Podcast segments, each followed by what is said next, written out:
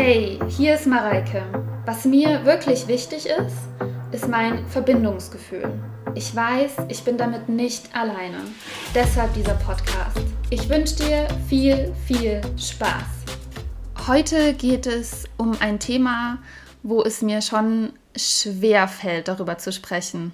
Denn es geht heute mal tatsächlich um Spiritualität oder das, was ich mir darunter vorstelle und meine Erfahrungen damit. Ich finde es deshalb schwierig, weil ich weiß, dass es viele Menschen gibt, die damit wenig anfangen können, die das für seltsam halten und verrückt. Und ich glaube, dass es einfach im Grunde eine Angst vor Ablehnung ist bei mir. Und diesem Thema bin ich ja dann doch bisher mehr oder weniger aus dem Weg gegangen. Ich habe es mal zwischendrin erwähnt, aber habe es nicht näher beschrieben. Ich würde sagen, mein Bewusstsein dafür hat sich immer wieder weiter verändert und weiterentwickelt. Es war so, dass ich ja schon sehr früh festgestellt habe, dass es mir nicht gut geht und dass auch was mit mir nicht stimmt. Ich habe ja in einer früheren Folge schon darüber gesprochen, dass also spätestens als ich zwölf Jahre alt war, mir klar war, dass irgendwas nicht in Ordnung ist bei mir und dass ich Hilfe brauche und dass ich auch etwas nicht habe, dass mir was fehlt. Und damals mit zwölf habe ich angefangen auch zu suchen. Ich habe gesucht in Büchern und habe aber ehrlich gesagt nichts gefunden. Aber ich habe natürlich auch nicht in den Büchern gesucht, die mir vielleicht eine Antwort gegeben hätten ich habe halt gedacht, vielleicht steht da was drin, was mir weiterhilft und was mir eine Antwort darauf gibt, was mit mir nicht stimmt. Letztendlich habe ich ziemlich lange so vor mich hingelitten und habe dann mit 16 das erste Mal ein Buch gelesen von meiner Mutter. Das war von Louise L. Hay, die ist ja sehr bekannt. Da geht es viel um Affirmationen, um positives Denken. Da geht es darum, wie das eigene Denken auch das Fühlen beeinflusst und auch darum, wie man das Denken nutzen kann, um die Dinge anders zu sehen, um auch positiver zu betrachten. Das hat mir damals sehr geholfen. Das war tatsächlich für mich ein richtiges, krasses Erlebnis. Und eine Weile habe ich auch gedacht, boah, endlich weiß ich, was mir gefehlt hat. Endlich weiß ich, wie ich mir helfen kann. Endlich habe ich gefunden, wonach ich gesucht habe. Ich muss einfach meine Gedanken bewusst anders gebrauchen, anders einsetzen. Ich finde auch, dass Louise L. Hay recht hat und ich glaube auch, dass sie im Grunde meint, was ich mit der Angststimme meine. Also wenn ich mich die ganze Zeit kritisiere, sozusagen negativ denke über mich selbst und über andere, dann spiegelt sich das auch in meinem Gefühl und in meiner Sichtweise wieder. Das ist ja absolut nachvollziehbar. Aber auch da bin ich irgendwann an meine Grenzen gestoßen und habe einfach gemerkt, nee, ich, ich denke positiv, aber trotzdem geht es mir nicht gut. Ich bin auch mit 18 in Therapie gegangen, also ich habe mir eine Therapeutin gesucht, eine Verhaltenstherapeutin war das und war dann bei ihr, ich meine, ein bis zwei Jahre. Also das Verhaltenstherapie ist ja nicht so wahnsinnig lang, sondern man hat da eine gewisse Anzahl von Stunden. Und sie hat mir auch sehr weitergeholfen. Sie hat mir zumindest mal einen Namen gegeben für das, was vermutlich alles mit mir nicht stimmt. Also es war ja, es lag schon einiges im Argen bei mir und das hatte ich vorher richtig erkannt. Doch gleichzeitig habe ich auch weiter gesucht im spirituellen Bereich. Das hat mir immer nicht gereicht. Die wissenschaftliche Sicht und auch die professionelle Sicht einer Psychotherapeutin war hilfreich, aber ich habe noch mehr gewollt in der Zeit habe ich gute Erfahrungen gemacht, aber auch nicht so gute. Also ich war mit 18 schon in Kreisen unterwegs, wo es eben darum ging, dass Leute gechannelt haben. Das kann man sich so vorstellen, dass man da mehr oder weniger im Kreis sitzt und da ist dann eine Person, die, wo ich mal ganz vorsichtig sagen würde, von sich behauptet, dass sie Informationen channelt, also nicht das ausspricht, was sie selber denkt, sondern sozusagen, dass durch sie gesprochen wird aus der Seelenwelt, so will ich es mal ausdrücken. Und ich würde nicht sagen, dass das da alles astrein war. Ähm, und manche Sachen fand ich auch einfach nicht gut, wo ich auch gemerkt habe, also da habe ich mich recht schnell von distanziert und habe gesagt, ich nehme ein paar Sachen mit und es war auch interessant, aber das ist nichts, was ich regelmäßig machen möchte oder es hat mich teilweise einfach auch ein bisschen beunruhigt, muss ich ehrlich sagen. Aber da waren auch tatsächlich gute Sachen dabei, die mich seitdem begleitet haben. Ja, und ich habe mich dann auch eigentlich seit ich 16, 17 war mit Meditation beschäftigt, auch mit Yoga und hatte da auch eine Mentorin, würde ich mal sagen, die mir verschiedene Sachen erzählt hat, eben auch über Chakren und wie man das einsetzen kann, wie man das spüren kann. Als ich 18 war, hatte ich schon ziemlich viel gehört und war in die Materie schon eingetaucht fand manche Sachen gut, manche Sachen nicht. Und meistens war ich da eben in Kreisen unterwegs, schon auch immer mit Vertrauenspersonen. Also es waren jetzt nicht absolut Fremde, das wäre vielleicht unter Umständen auch gefährlich gewesen. Aber das waren Männer und Frauen, also nicht nur Frauen, sondern Männer und Frauen ab 40 aufwärts, würde ich mal sagen, die teilweise echt abgefahrene Sachen gemacht haben. Aber wer die Geschichten hören will, der muss mich persönlich fragen. Das sage ich hier nicht aber nichts Illegales oder Übergriffiges oder so, ne? nicht, dass da falsche Gedanken entstehen. Letztendlich ging meine Suche aber immer weiter und ich habe mit Anfang 20 immer noch das Gefühl gehabt, auf der Suche zu sein und nicht das Gefühl, dass ich wirklich irgendwo angekommen bin. Ich war dann bei einem anderen spirituellen Heiler, da habe ich sogar dann Anfang 20 so eine Ausbildung angefangen, die habe ich aber nie fertig gemacht. Das, es war einfach so, dass nach einer gewissen Zeit ich immer das Gefühl hatte, nee, davon distanziere ich mich eher wieder. Dann habe ich von Freunden und Freundinnen viele Bücher empfohlen bekommen, habe mich mal eine längere Zeit mit dem Enneagramm beschäftigt. Das ist ganz interessant, ist jetzt aber für mich mittlerweile auch nicht mehr wirklich relevant. Beim Enneagramm geht es darum, dass neuen Persönlichkeitsstile, würde ich mal sagen, postuliert werden und man sich mit einem besonders identifiziert und das ist dann der, der einem zugeschrieben wird. Und ja, da kann man allerhand zu lesen. Es ist auch echt ganz interessant. Aber es ist natürlich auch eine Einteilung und man muss sich auch immer fragen, ob man das jetzt wirklich braucht. Dann habe ich ja auch schon mal über Orakelsysteme gesprochen. Da habe ich mich auch viel mit beschäftigt, mit dem I Ging, mit dem Tarot. Finde ich auch nach wie vor, dass das coole Sachen sind. Ich würde auch sagen, dass alle Sachen, die ich probiert habe, wirklich im Kern cool waren und gut und dass es immer nur eine Frage ist der Anwendung, also wie man die Dinge anwendet, definiert auch, wie gut das Ergebnis ist, ist ja klar. Dann habe ich von einer Freundin ein Buch empfohlen bekommen und zwar Ein Kurs in Wundern. Ein Kurs in Wundern ist ein echt abgefahrenes Buch und ich habe das mehr oder weniger verschlungen. Ich habe das so am Stück durchgelesen und da ist dann was passiert und das war 2000 15, genau, 2015. Und da würde ich sagen, da ging es los, dass ich tatsächlich gefunden habe. Und ich würde gar nicht sagen, dass es jetzt das Buch gewesen ist, das mir wie auf einem Silbertablett serviert hat, was ich gefunden habe, sondern es war in der Auseinandersetzung mit diesem Buch. Und es kam auch ziemlich plötzlich. Und damals habe ich das erste Mal wirklich gespürt, meine Verbindung mit den anderen Menschen und meine Verbindung auch gleichzeitig mit den Tieren tatsächlich und sogar auch mit Pflanzen, also mit allen lebenden Dingen. Ja, jetzt wird es ein bisschen abgefahren. Also für die, denen das jetzt schon auf den Keks geht, es wird nicht besser.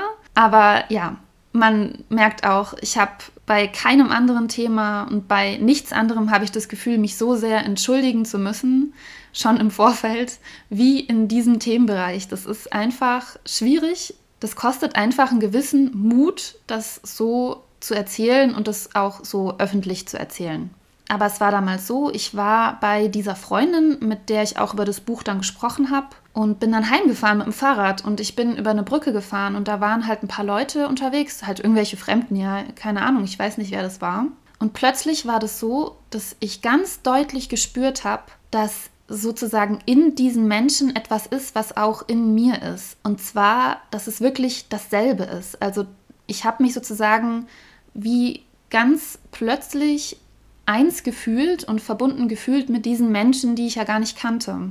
Und es war ein bisschen so wie, als wäre ein Licht angegangen in den anderen Menschen. Also es war ganz krass eigentlich. Und da habe ich dann das erste Mal gemerkt, okay, da kann ich jetzt definitiv sagen, ich habe was für mich gefunden, was für mich relevant ist und danach habe ich gesucht. Das weiß ich.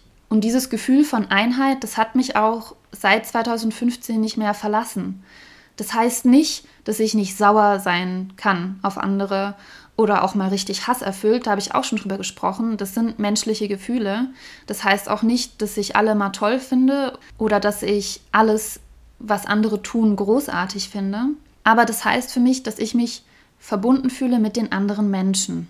Und zwar wirklich eins. Also das ist ein Gefühl von Einheit. Jetzt ist dieses Gefühl aber nicht immer automatisch da. Und das finde ich wichtig zu beschreiben, weil ich manchmal das Gefühl habe, wenn Menschen von solchen Einheitserlebnissen berichten, bekomme ich den Eindruck, als sei dies ein Zustand absoluten Nichtstuns und ein Zustand einfach der Passivität. Und ich sehe das nicht so.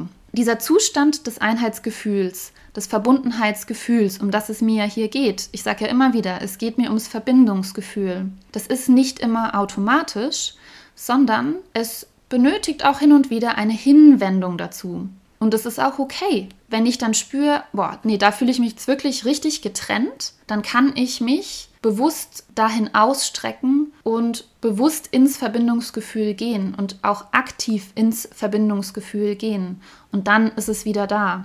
Und wenn ich dann wieder spüre, alles klar, da sind wir eins, dann fühle ich mich auch nicht mehr getrennt, sondern eben verbunden. Ich stelle mir immer die Frage, wo sind wir miteinander verbunden? Was teilen wir miteinander?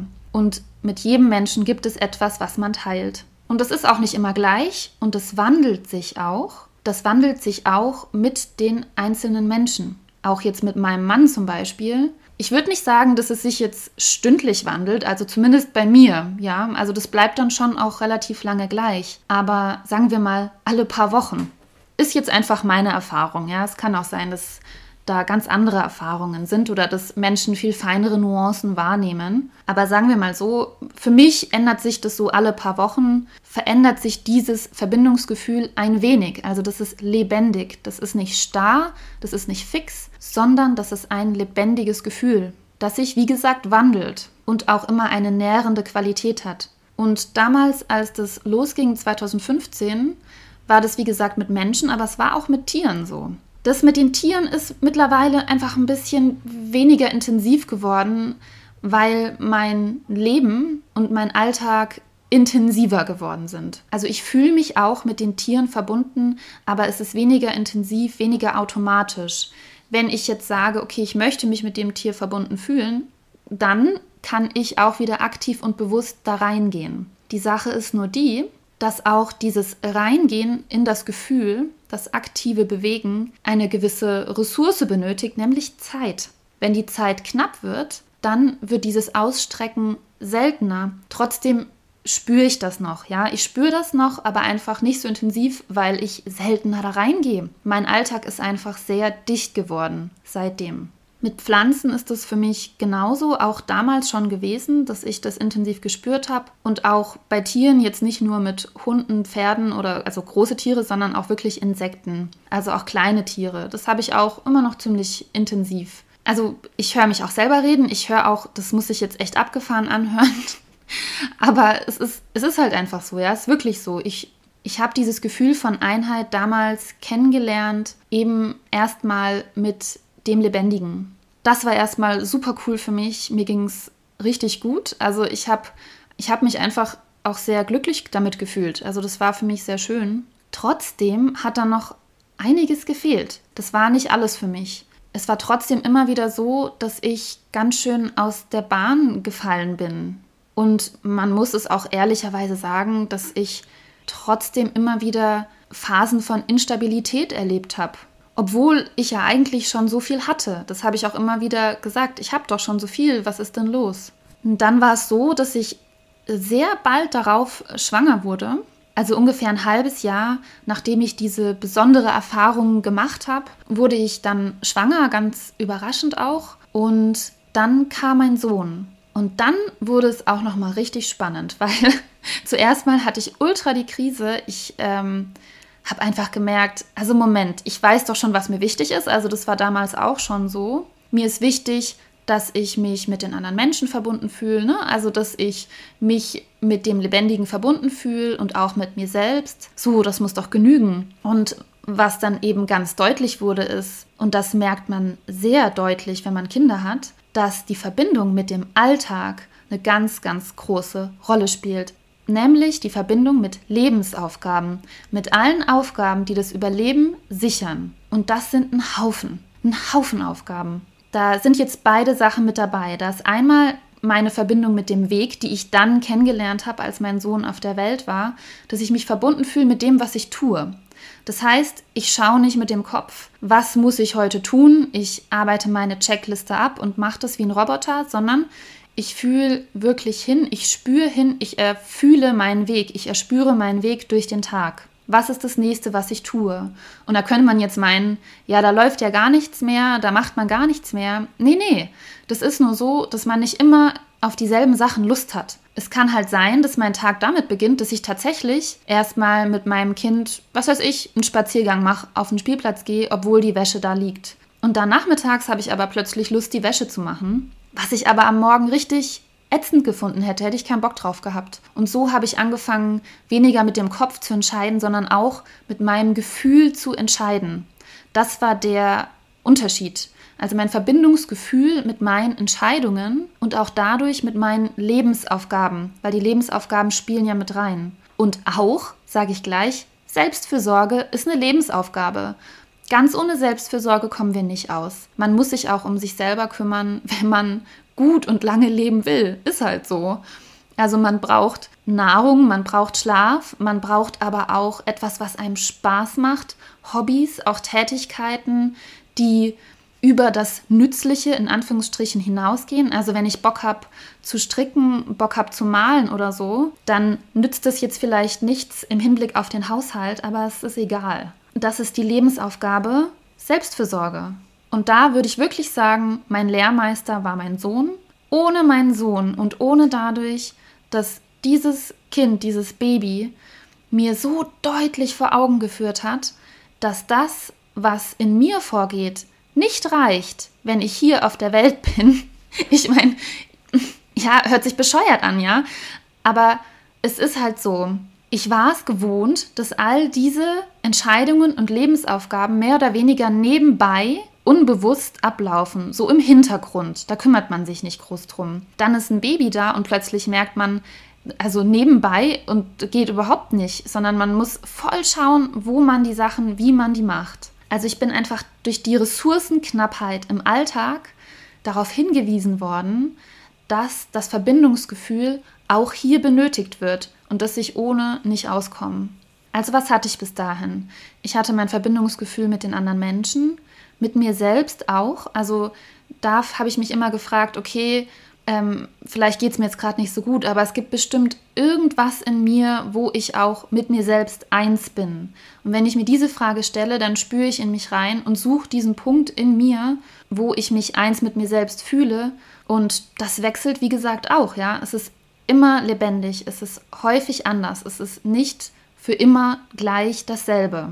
Was ich auch gespürt habe dann in dieser Zeit, das waren ja jetzt dann schon einige Jahre, war, dass ich mich eigentlich mit allem verbunden fühle oder eben verbunden fühlen kann. Also entweder ich fühle mich verbunden oder ich gehe bewusst in das Gefühl rein und spüre nach.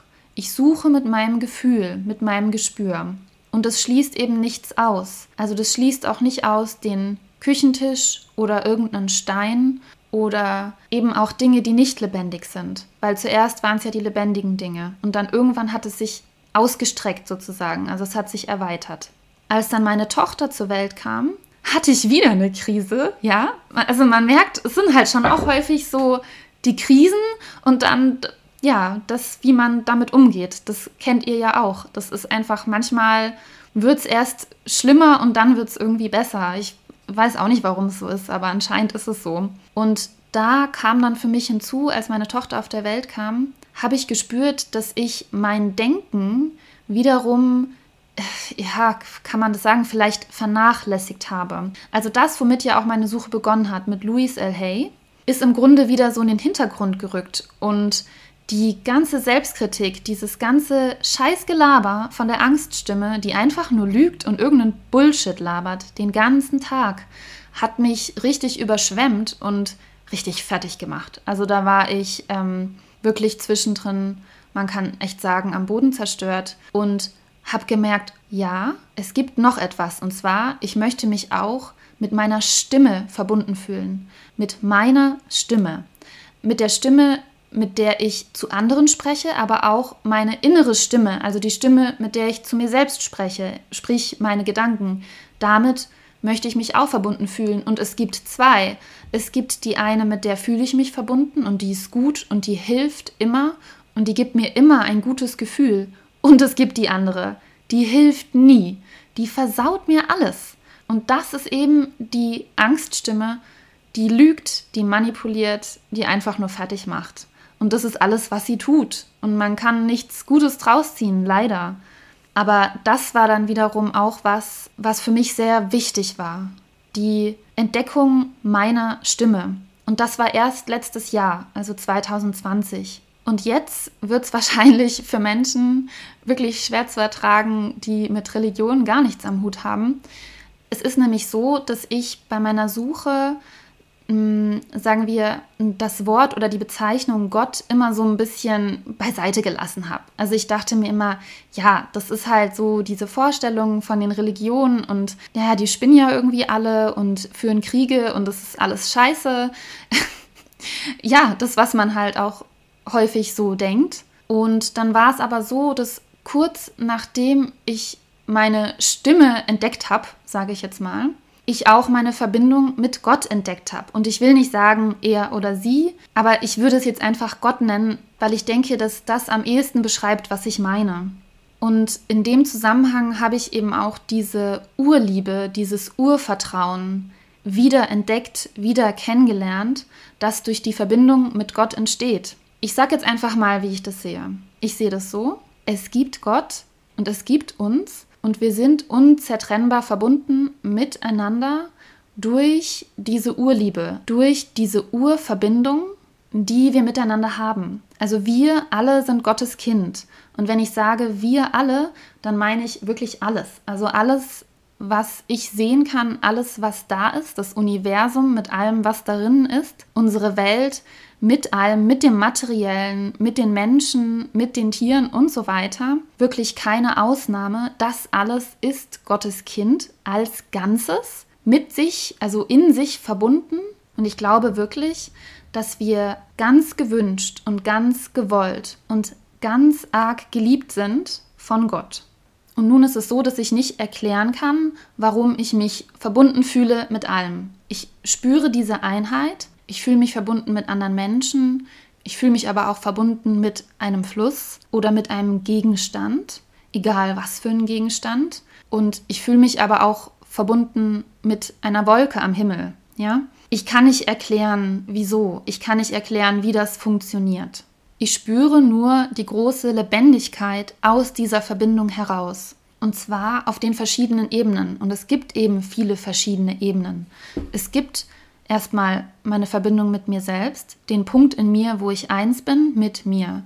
Es gibt die anderen Menschen, es gibt meine Lebensaufgaben, die super wichtig sind. Also, wenn mich was aufregt an Spiritualität oder an spirituellen Lehrern, ist es, wenn sie die Alltagsgeschichten ausblenden. Das kann nicht sein. Der Alltag, die Lebensaufgaben sind absolut relevant für uns hier. Dann gibt es die Verbindung mit meiner Stimme, die auch super wichtig ist. Dass ich mit meiner Verbindungsstimme rede, ist relevant für mich, weil ich sonst ein Opfer bin von mir selbst. Ich, ich falle mir sonst selbst zum Opfer. Dann meine Verbindung mit meinem Weg. Also wo gehe ich hin? Das ist die Bewegungsrichtung. Oder auch, was kommt zu mir? Das gibt es auch. Also auch zu beobachten, hey, was kommt denn zu mir? Was kriege ich für Impulse? Das ist auch Verbindung. Dann meine Verbindung mit der Natur ist wichtig, mit den Tieren und den Pflanzen, dann mit der Welt, weil auch Häuser, Städte, Dörfer, Cafés, das ist alles Verbindung mit der Welt und das gehört auch zu Gottes Kind, wie ich es schon gesagt habe. Mein Verbindungsgefühl mit der Seelenwelt, das habe ich halt einfach. Also ich fühle mich auch verbunden mit der Seelenwelt, von der ich glaube, dass sie existiert. Ja gut, klar, sonst würde ich mich auch nicht verbunden fühlen. Und mein Verbindungsgefühl mit Gott, wo ich glaube, dass all das, was ich aufgezählt habe, also alles, was existiert, ist alles zusammen Gottes Kind und wird von Gott umarmt. So, also wenn ich mich traue, diesen Podcast online zu stellen, habe ich mich echt was getraut. Mal schauen, ihr werdet es ja sehen. Was mir irgendwie auch noch ein Anliegen ist, ist das Abgrenzen zu Dingen, die ich schon gehört habe.